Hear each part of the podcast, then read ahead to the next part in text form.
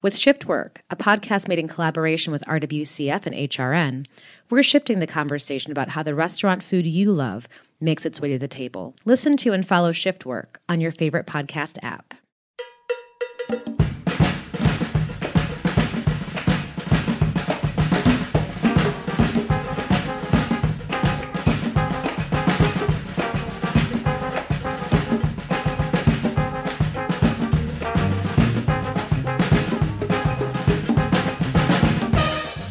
Hello. Welcome to All in the Industry on Heritage Radio Network.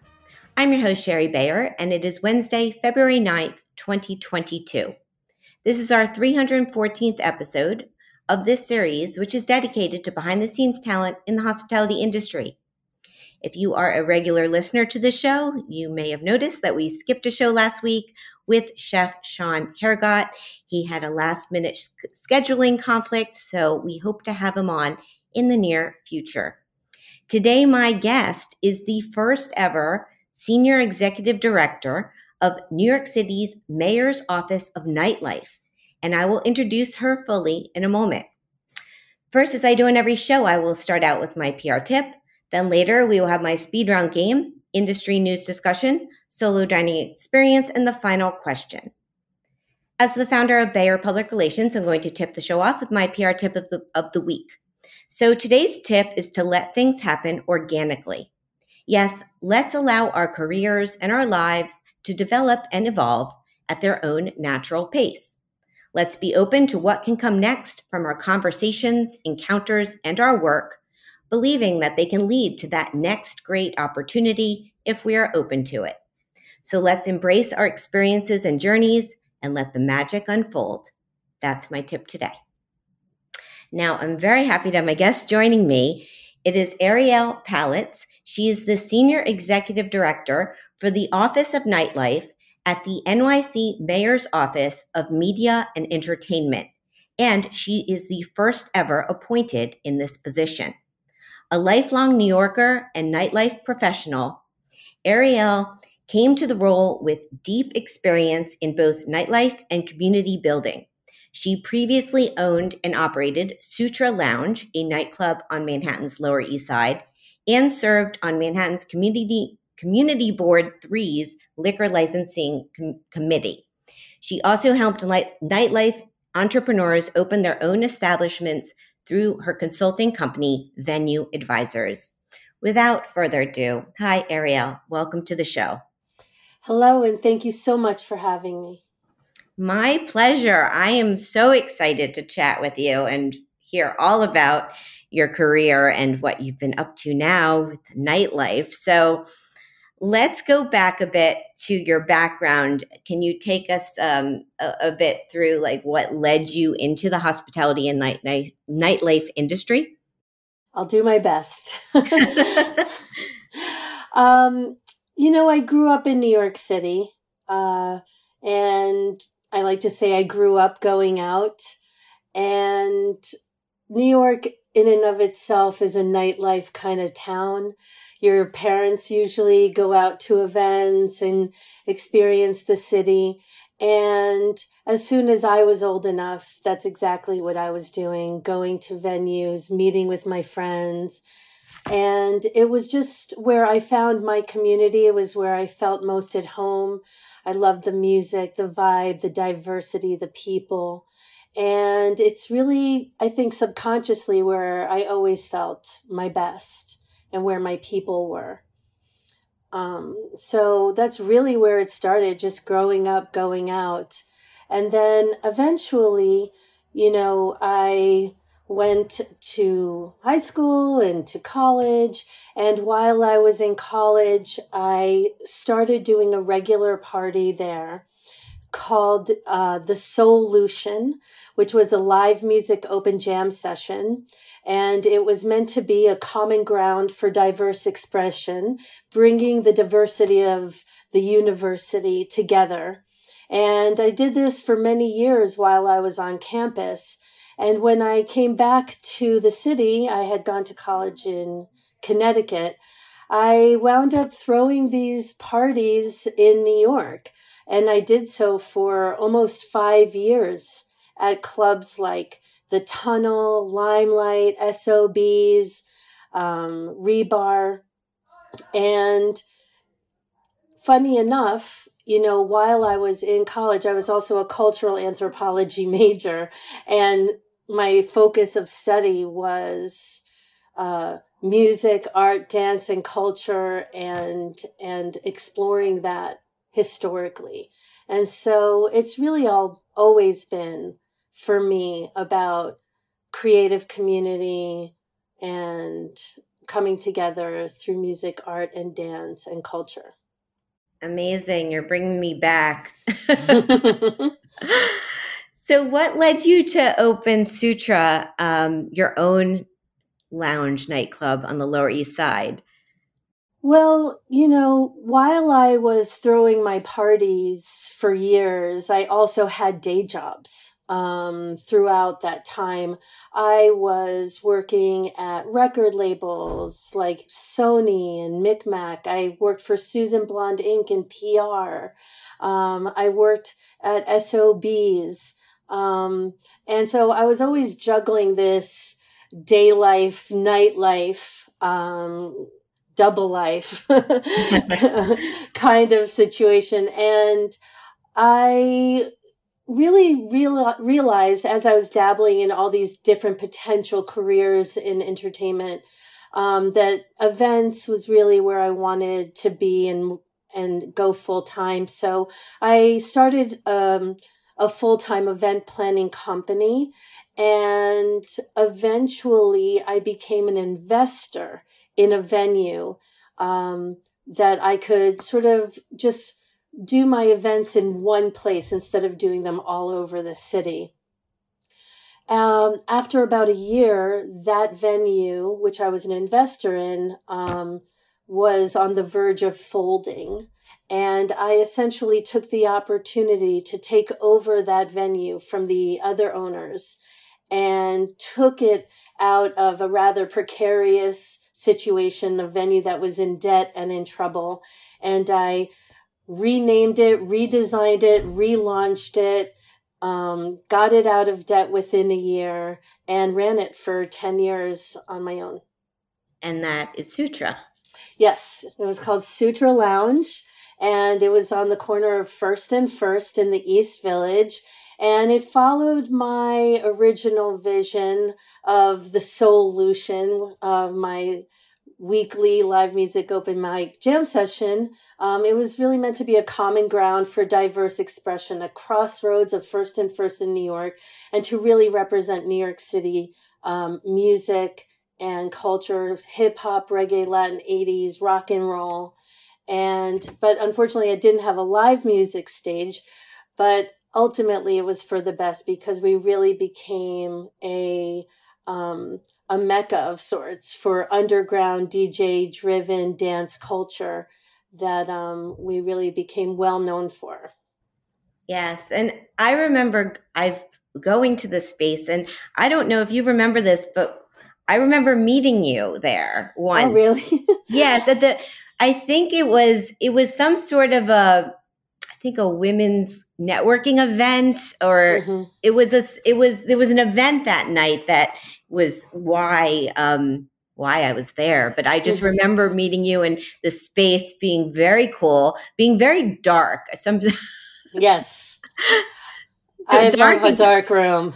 yeah, yeah, yeah. Well, well, but um, yeah, no. It, and to have a ten year run is, I don't. I mean, in in nightlife is that's like an eternity. Well, it was definitely a vibe lounge. Uh, you know, we would say it was a vibe bar, not a dive bar. It was actually 250 capacity on two floors with two bars, two DJ booths, and a lot of red lighting and candlelight and mirrored mosaic stairwells. And it had a sutra vibe, but it was also very New York. And what we were really most known for ultimately because of the great talent that came through was our old school hip hop nights on Tuesdays with Tony Touch, where you would see anyone from Kool Herc, DJ Premier, uh, Darryl from Run DMC, like all of the old school hip hop legends would come through. But to your point, we also did, you know, Purim parties and proms and corporate events and weddings and fundraisers. And we really were able to have, you know, real great celebrity show up and also break a lot of local talent, like giving D-Nice his first DJ gig, but also, you know, doing the Roots record release parties or, you know, having the Marley brothers coming to honor Bob Marley's birthday to having Obama's entire staff sh- show up for, um, you know, a party to celebrate their win at the White House. so it was really um, eclectic and diverse to say the least. Ah, yes, amazing. And then you, so you also you got involved with Manhattan's community board with liquor licensing committee. Was that during your time um, with Sutra? Yes. Well, okay. You know, within the first year of running Sutra on my own, um, we wound up being the recipients of a lot of 311 complaints from one particular neighbor and they were really racking up. um, I, I didn't know at the time that I had actually inherited a complainer from the venue it was before and the one the venue it was before that. Um, and it was an anonymous uh, caller, and we were all of a sudden really getting visits almost on a nightly basis from enforcement agencies. And one day I uh, woke up. I wound up living above the bar also for 10 years and woke up to a caravan of news vans outside um, saying that we had received the most 311 calls of any club um, in the in in Manhattan and it was ultimately because of this one caller and this is really the moment that activated me um, not only to defend myself, but to defend the industry and to say how can um, one person with unsubstantiated calls um, without ever having received any summonses or fines or to be held guilty could be deemed a bad operator, so to speak, or a negligent operator, and to be subjected to um, um, a lot of enforcement that at the time didn't feel, um, you know, it wasn't really vetted and didn't feel fair to me at the time. And so I felt like I really wanted to do something about this to help to define good and bad operators and also to possibly find a way to help resolve quality of life issues with neighbors um, in in a different way. I didn't know at the time, but nearly 15 years later, I would be in this position and creating a five borough citywide free mediation program called MEND, which helps to resolve quality of life issues between neighbors and venues. So, um, to answer your question though, yeah, um, no, that's that's amazing, and yeah, and that I mean, when I was thinking of my tip today, I was thinking of your career a bit and how things just kind of unfolded and and led yes. you to the position you're at today. And and when you were saying that quote, I was feeling the same thing that you know, Good. people often ask me, how did you wind up here in this position? I always just say, um, it's because I always just followed what I loved and did what I was, what I was passionate about. And, you know, I think if you do that, if you just always follow your heart literally and follow your dreams and follow your passion and know what you're good at and know what kind of problems you want to solve and can solve that it ultimately leads ultimately leads you to your destiny. Um, and that's how it really felt here. um, when I arrived at this position. Yeah. So so the the position was created um well, I mean you're the first in it. So mm-hmm. and I'm I'm thinking maybe you just shared the story you shared with us um at your interview for it. but um tell like what attracted you to to become uh the the first ever senior executive for New York City. It's a mouthful. Office yes. of Nightlife. I know. I have it all here. I'm trying to get it right. well, you know, again, it was really part of this trajectory, trying to figure, you know, being politically activated to defend myself and the industry, joining the community board, also being a founding member of the New York City Hospitality Alliance, who, you know, back in 2006 we're talking about the need to create an office of nightlife, a night czar, much like they had already had in Berlin. I mean, I'm sorry, in Amsterdam at the time. And year after year, we were seeing this global movement happening of nightlife offices and nighttime economy management, nighttime governance a focus on nighttime governance happening around the world. And New York, year after year, and I was part of these conversations talking about how wise it would be and why didn't we already have one? Never once thinking it would be me, just being part of that conversation. So um, after 10 years, I made the choice to sell my venue. I felt like that was a good run. I wanted to go out on top. I didn't want to wait until nobody wanted to come anymore. and so um, I sold the venue and I opened up a consulting company, as you mentioned, to help other people do it so I didn't have to and take my experience to help people not only open but operate and even how to close and land the plane when they were ready. And then, really, two years after, two and a half years after I closed Sutra, um, I had heard through the grapevine that lo and behold, um, the mayor was in fact going to create a mayor's office of nightlife. And my phone lit up, and everyone's like, This is perfect for you. This job was meant for you and I read the job description and it really read like my life story. It read like my resume.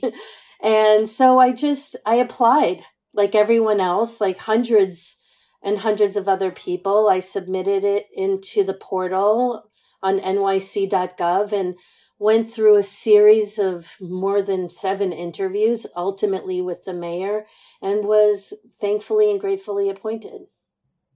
Yeah, well, it's uh, yes meant to be and you've so this started in 2018 tell us a bit about like what what your job entails how it's changed and i mean now well through the pandemic no one saw that coming but right it's got to have been i mean i will assume the past two years have, have, have had their challenges and and kind of changed your your day-to-day uh, tasks as well. I mean, yes, it it it definitely. I think it changed the urgency of the importance of of uh, helping this industry. Obviously, this office was created because it was historically seen as a um, liability and not an asset. There was the only interface with with the city was through enforcement, and um, it was not necessarily framed uh, in a way that really identified not only what it contributed to the city's economy and culture, but also to really look at what can the city do to help to elevate and support this important industry. So all of these things were essentially why it was created to have a non enforcement representative, um, thankfully from the industry, that could help represent and support and make sure that its voice was being heard. And I was able to take my experience and create this sort of infrastructure of what it could be and what it should be from scratch. Um, and you know based on my again my experience whether it be through operating and interfacing with the city um, interfacing with inspection and enforcement managing quality of life complaints and community boards um, also the more subtle issues around um, harm reduction and safety issues around consent and um, even drug um, use, um, mental health, really defining the complexities and unique issues to life at night. And I think when the pandemic came, you know, we essentially, first of all, I was grateful to already be in this position and have had established it to some degree and gained respect and within the administration and within the industry that this was an important office. And things didn't really necessarily change as far as our purpose our purpose was to be here as a dedicated non-enforcement liaison to make sure that the industry was getting information and resources that they needed and that we were amplifying their needs and making sure that their voice um, was represented at the table where decisions were being made. So it was essentially the same job, but now we pivoted into really a um, crisis management mode. And everything that we did and do is really truly about making sure that this industry survives through this storm, but also comes out better um, on the other side. And we've been doing that in a myriad of ways over the last two years. Um, and I'm happy to share some of those with you. Yes, yes, please do. Um, um, well, firstly, it was great, you know, to be able to be invited to this uh, within the administration on the interagency task force forces that were assembled. Um, you know, to start identifying and realizing what is the issues what does the industry need? How are how does the city going to survive this? So nightlife for the first time was really there um, being able to say this works for us. This doesn't work for us. This, this is what we need. We uh, hosted over 26 what we called town calls but really were like zooms webinars that provided um, the resources, guidelines, information, and support that reached, you know, nearly 20,000 participants since last April 2020.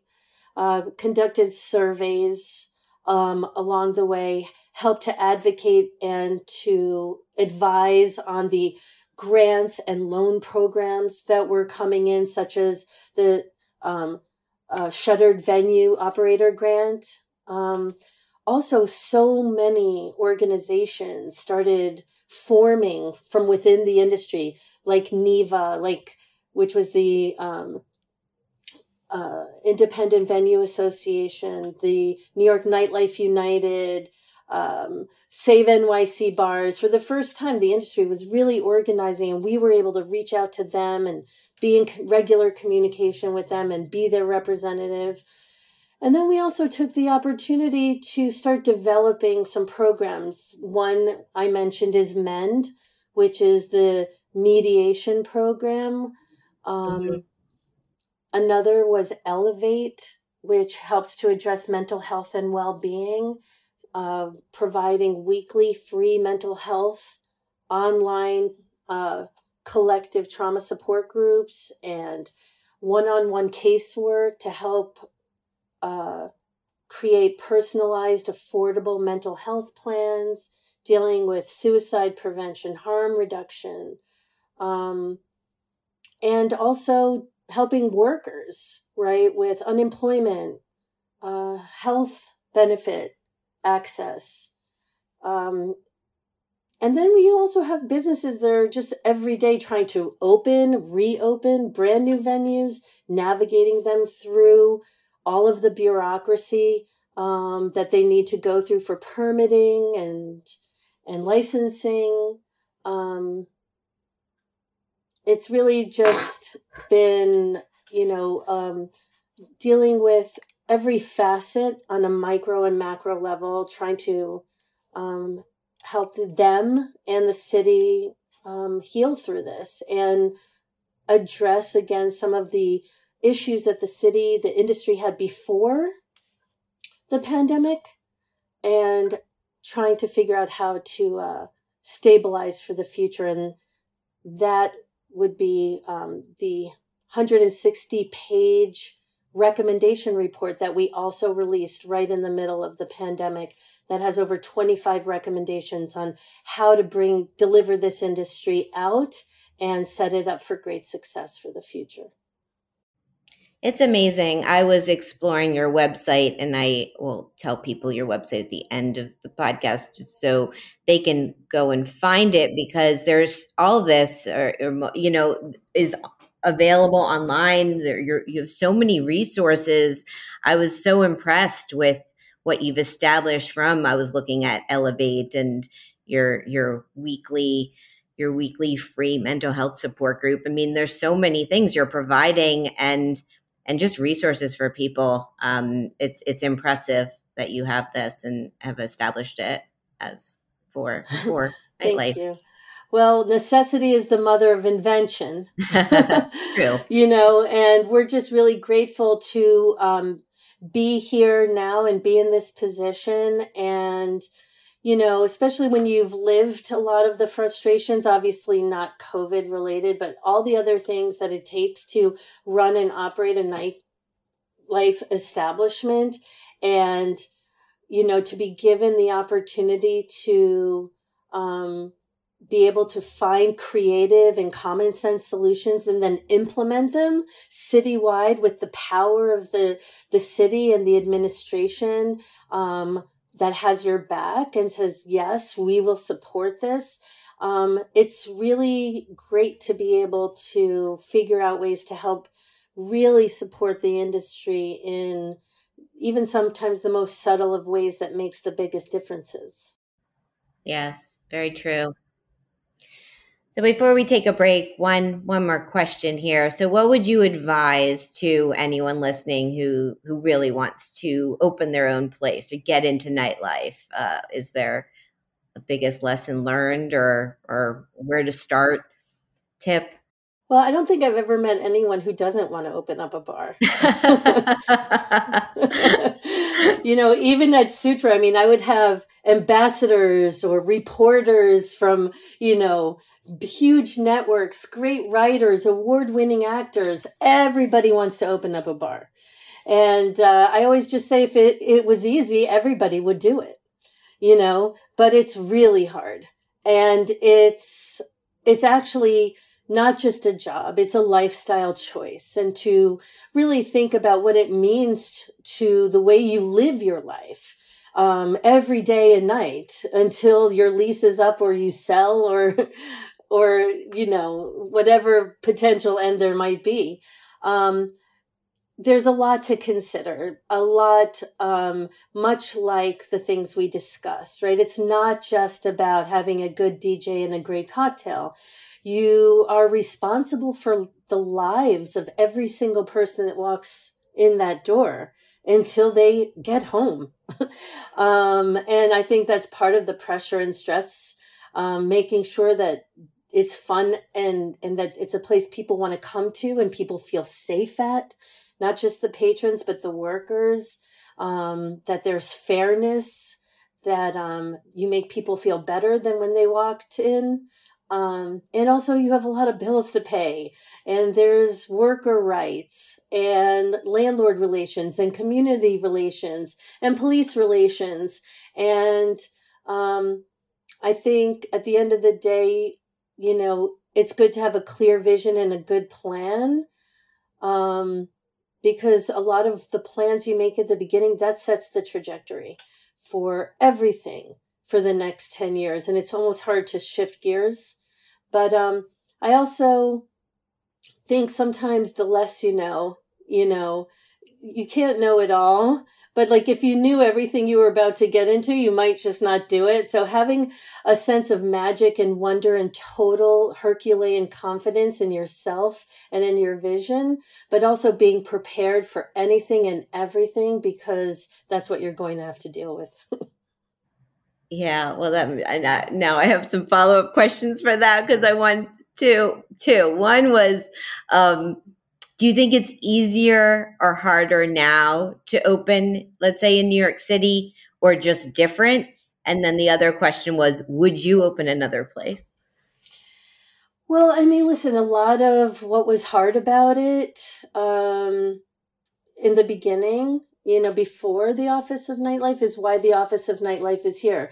That is why we're here, is to make it easier and to make it a better experience and to feel like you are seen and heard and helped from, you know, with the city. And I think that former Mayor de Blasio really saw the vision and the value of the industry. And now with the new administration and with Mayor Adams, who has been extremely vocal um, about his love and support um, of the industry, I think if, you know, if I was a new nightlife operator, I would feel um, that it was better now than yeah. it was before. And i think it's going to get even better. There's so there's so much attention. This this pandemic really highlighted that nightlife is not just a luxury but a necessity to this city. Um, to its $35.1 billion um, economic output it's 300000 jobs um, 700 million in tax revenue. These are all pre-pandemic numbers, um, right before it hit in the economic impact study that we conducted that you can also see. This is also a place where our diversity that New York is known for thrives, where people find refuge and safety um, in, in, of marginalized communities and finding their their chosen families um, it defines us in so many ways nightlife, um, economically, culturally, personally. And it is part of, I think, in, inevitably part of the healing of this city. The revival of nightlife is what will be helping to restore our well being in so many ways. And so I think I know the city recognizes that now more than ever and is going to do everything in its power to make sure that it is supported and comes back stronger and more sustainable. Um, you know, moving forward. Yes, makes sense and very well said. And would you open your own place again? Maybe. I mean, you know, wherever destiny takes me. Yes, let it unfold naturally. Exactly. awesome. Okay, so on that note, let's take a little break. We will come back. We'll play my speed round. We'll talk some industry news. I have my solo dining experience this week and the final question. So stay with us. This is All in the Industry on Heritage Radio Network. Hi, I'm Kiki Louya, the Executive Director of Restaurant Workers Community Foundation, and I'm the host of a new podcast called Shift Work. In the last six months, some 6,500 restaurants have closed their doors, and there's never been a time when restaurants and their 12 million workers have been more vulnerable. It's time to transform hospitality. With Shift Work, a podcast made in collaboration with RWCF and HRN, we're shifting the conversation about how the restaurant food you love makes its way to the table. What does it really take to make that experience happen? And who are the countless workers responsible? We're talking porters, cleaning crew, prep cooks, servers, baristas, hosts, bartenders, barbacks, managers, sommeliers, and chefs. I'll also introduce you to organizations that are leading industry transformation. We'll discuss mental health, fair pay, racial justice, and how hospitality can change for the better. We need it. Listen to and follow Shift Work on your favorite podcast app. Welcome back to All in the Industry on Heritage Radio Network. I'm your host, Shari Bayer. My guest today is Ariel Palitz. She is the Senior Executive Director for the Office of Nightlife at the new NYC Mayor's Office of Media and Entertainment. Ariel, it is time for my speed round game. What this is, is I'm going to name a couple things and you get to pick your preference, such as Mm. chocolate or vanilla.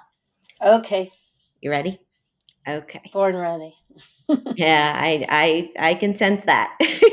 Here we go. Eat in at home or eat out at a restaurant.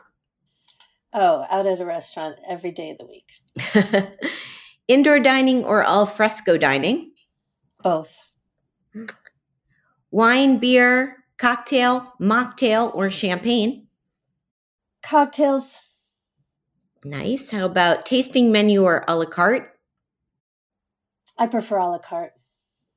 Okay. Small plates or large plates? Large plates.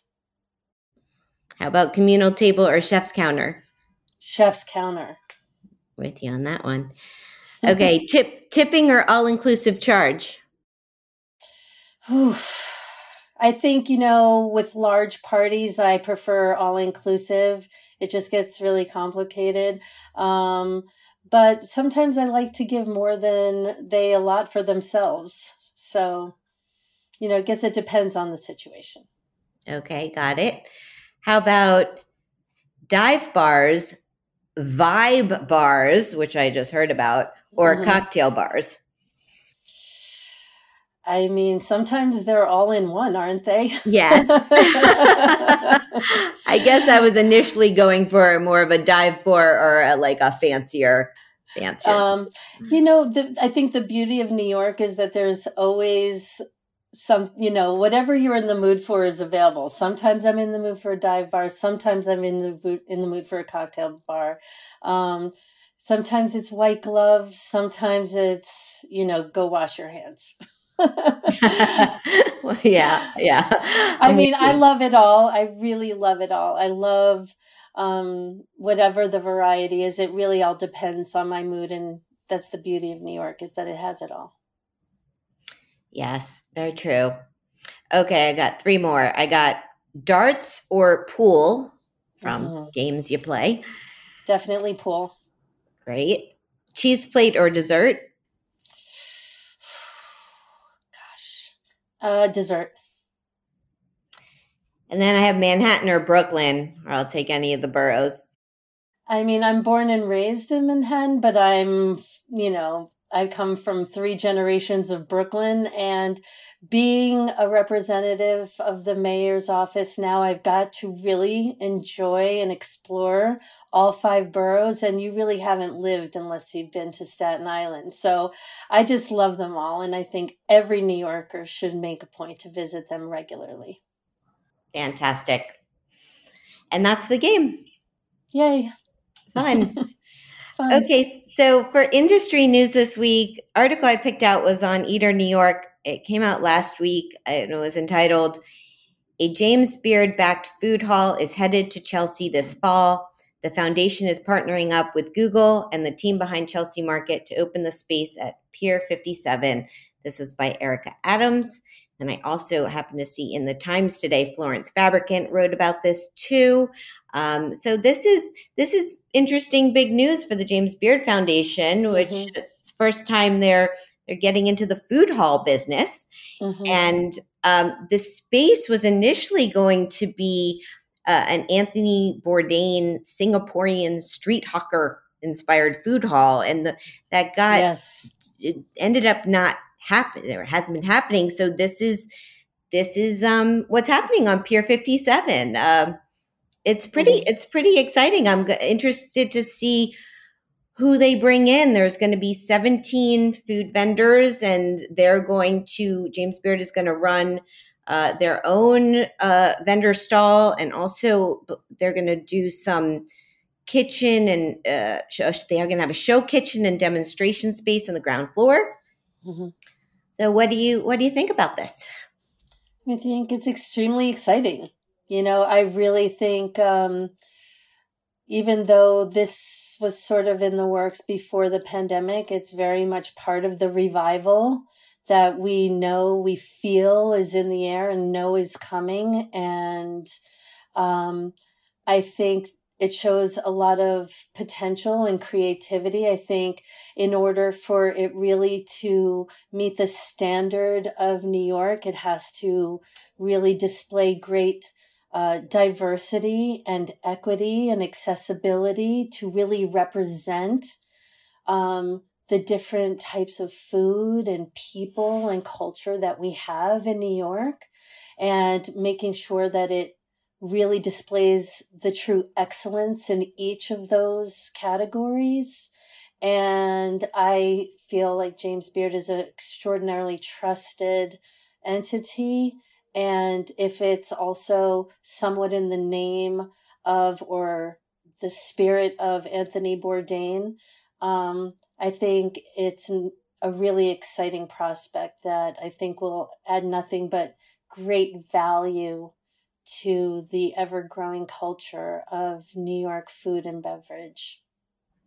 Yeah, I agree with all that. I, I think it's exciting. I think um, Clare Reichenbach, who's the foundation's chief executive, she's she's quoted a bit in this piece, and and actually, then I know a name hasn't been selected yet for it, but um, she's been a past guest of the show, and I feel the the the Beard Foundation has been working hard at at, you know, at making changes within the organization and obviously taking on new exciting projects. So mm-hmm. Um, um, mm-hmm. it will be interesting to see what who goes into this and and yes, I agree it with diversity and and and representing different different chefs and um, different types of food.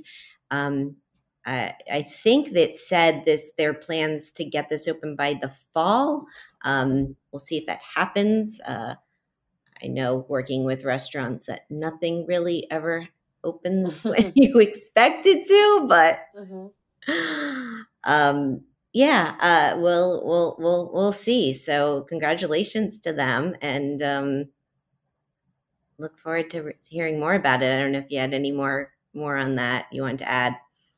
Well, I mean, I just think it's a perfect example, you know, of the potential of what is on the horizon.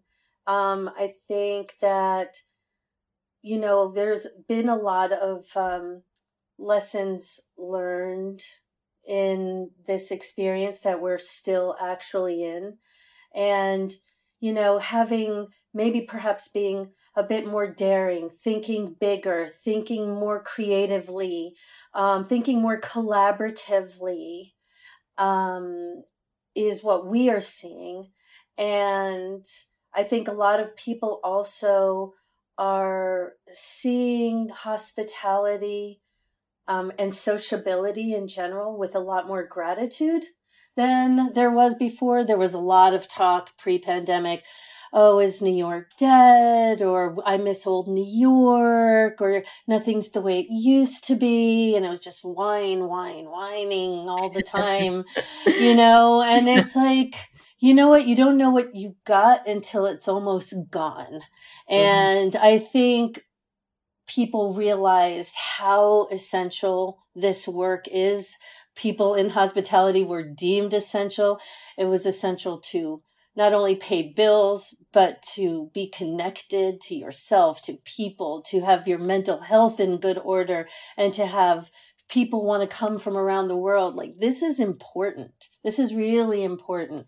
And I think now we can reemerge from this with a whole new sense of gratitude and creativity and momentum and um, entrepreneurialism.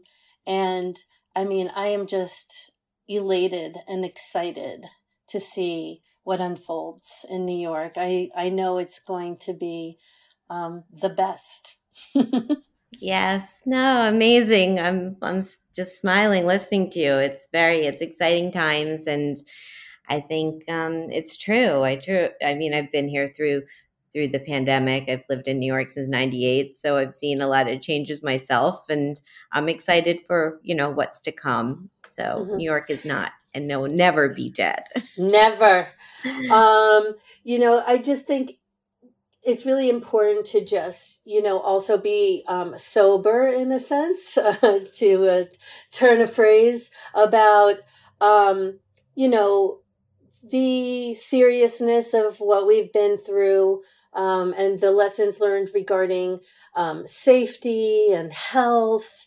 Um, I think equity and again accessibility and affordability and um, so many issues around um, mental health again and consent and race um, and how to have real honest um, conversations about how can we take this opportunity to come back better.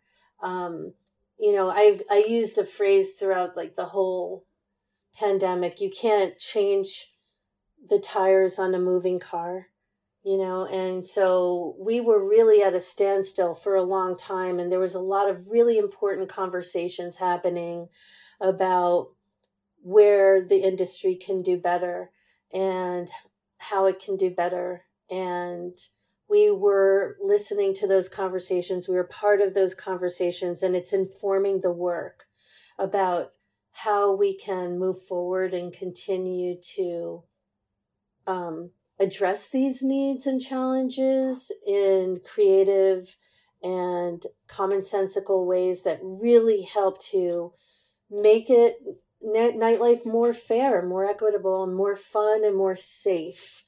Um, and uh, creating safe places, safe places where people feel like they can go and let go, um, but still be um, in a good place where they feel yeah. safe and secure. Awesome. I love that. That's a great expression that you came up with. I don't know if I came up with it, but I sure used it a lot. well, it's the first time, or at least I'm hearing of it. I think so. Uh, I like it. I'll give you you get the credit by me. Um, okay, so it's time for my solo dining experience. So this week it's at Bonnie's. Here's the rundown. The location: 398 Manhattan Avenue at Frost Street in Williamsburg, Brooklyn. The concept: it's a Cantonese restaurant with the chef's own twists. The chef and owner is Calvin Eng. Why did I go? Well, I heard really great things about this place that just opened in December. My experience. So I got an early reservation for one via Resy. It was a freezing night in New York. Uh, I arrived, I was uh, warmly greeted, and I opted to sit at a table um, closer to the back, away from the door versus the bar up front. They offered me both. Um, and it was nice because I had this two top that was near right actually right in front of where the kitchen passes and in front of the chef. So i kind of watched some of the action as i had my dinner. My server was absolutely lovely. I mean it just always reminds me why i dine out like hospitality just how it makes you feel when people uh, you know are in the industry i think for the right reasons and and and get hospitality. And this place certainly did. Um, calvin came out at the end. He, i think he just recognized my name as someone in the industry and I met him and brought uh, he brought a complimentary fruit plate that I had, um, and so I really had a lovely time. Uh, what did I get? So I ordered wonton and brodo, which is fish and shrimp wontons in a superior citrus parm broth. It's like a wonton soup. Um, I also got deo gok or gok. Uh, totally probably mispronouncing that. It's their Chinese long beans and fermented bean curd garlic butter um, and yao jia guai sauce. Um, and I also got cha siu McRib, which is uh, steamed ribs with Chinese mustard and uh, B&B pickles on a milk bun. So it's kind of like a McRib sandwich. Uh, my take, I really loved everything. The wonton soup was super flavorful, light, delicious broth. Uh, the long beans were, I would say, are must get. get. They were really, really superior.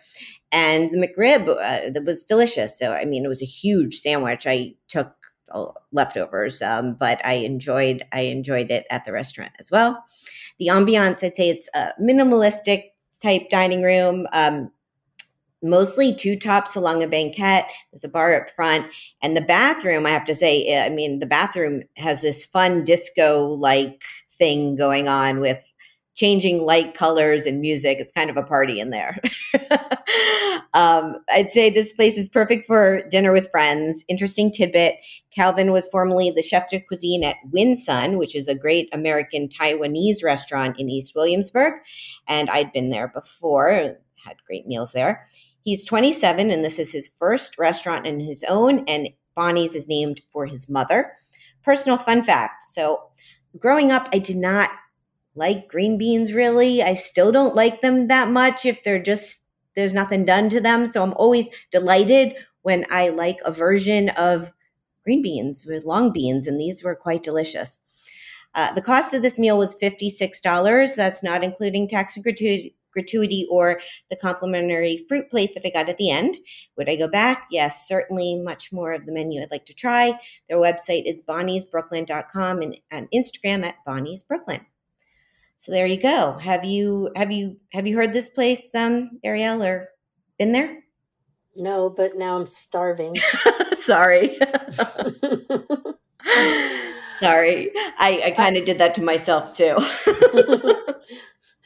No, I I think Instagram has been such an incredible, and now TikTok has been such an incredible game changer for uh, supporting uh, restaurants and bars and clubs and really being able to like see the food and see the ambiance. And i have multiple folders in my instagram and social accounts of all the places that i want to go uh, visit. And i'll add that one to the list Oh, cool. Well, you're organized on Instagram. That's good. I'm very organized. It's the only way to keep everything straight and moving forward. Yeah, no, and and and it is a amazing, amazing tool. And um, yes, it's become become kind of a, a like a, just a, a, necessity or part of mm-hmm. of the industry for sure. So, um, okay, uh, it's time for the final question. So, my next guest is Jim Meehan. He is a bartender, a journalist, and the author of the PDT cocktail book and Meehan's Bartender Manual. Jim has worked in nearly every capacity of the hospitality business, and I, I I mean, I love Jim. I mean, he's amazing, and I'm so excited to have him on the show. Uh, so, and as uh, someone familiar with your your nightlife for sure. Mm-hmm. So, uh, um, Ariel, can you please ask a question for Jim? Oh, okay. Um, how do you feel? How do you feel after being uh, after the experience you've gone through in the uh, the last two years, and um, what keeps you optimistic moving forward? That's awesome. I will I will ask, and I should have noted also that he he currently lives in Portland, Oregon. He he he moved out of New York um, a few years ago. So um, mm-hmm. well, will will be interesting to talk about you know the what's happening there. Yes, um, well, it was a global experience. So wherever yeah. you were, you went through it, and um, True. you know it takes a lot of optimism and confidence and creativity and vision to go through this and still want to keep going, um, to serve. You know, as people in hospitality do. You know, it's definitely a um, it's it's a career and a profession that comes from the heart you know and so you know it's really it's a hard business but people do it because they love it. And um, it would be interesting to hear you know how he fared and what key has kept him optimistic and moving forward. Yes absolutely. I will ask great questions. And um, that's the show. Uh, thank you so much for joining me. And thank you for all that you do and your team does for nightlife in New York City. I mean, as somebody who's passionate about hospitality, nightlife, restaurants, all of the above, I appreciate you and that, that you've you've created and are are making it easier for for pl- people to open places and to survive and thrive in this industry, which is hard. It is hard. So, thank you for your all everything you do and i wish you much continued success. I really appreciate that and the opportunity to share what we do with um, anyone else who's interested. And they can go to nyc.gov uh, slash nightlife or follow us on social nyc nightlife gov or on my personal um, instagram as well. And just you know follow along and be involved and because uh, we're all in this together still moving forward and now it's time to get back to the business of doing business in new york city and uh, I'm really grateful for the opportunity to be able to do it. So thank you again. Oh, my pleasure. You're very welcome. My guest today has been Ariel Palitz. She's the Senior Executive Director for the Office of Nightlife at the NYC Mayor's Office of Media and Entertainment. And as she just said, their website is nyc.gov backslash nightlife. Go check it out. Lots of great stuff up there. Uh, you can and you can follow her again at NYC Nightlife Gov and Ariel Palitz. And you can follow me at Shari Bayer at Bayer PR and at All Industry. My Facebook page is All in the Industry. My websites are BayerPublicRelations.com, ShariBayer.com, and AllInTheIndustry.com. All of our shows are archived at heritageradionetwork.org. We are also on iTunes, Stitcher, and Spotify. Thanks always to my engineer today, Kevin. Thanks again to Ariel. And thanks to Joanna and um, I'm your host. Yes, your host and your producer, Shari Bayer. I will be back next week with a new show. I hope you tune in then. And till then, stay safe and well. And thank you for being a part of All in the Industry. Bye.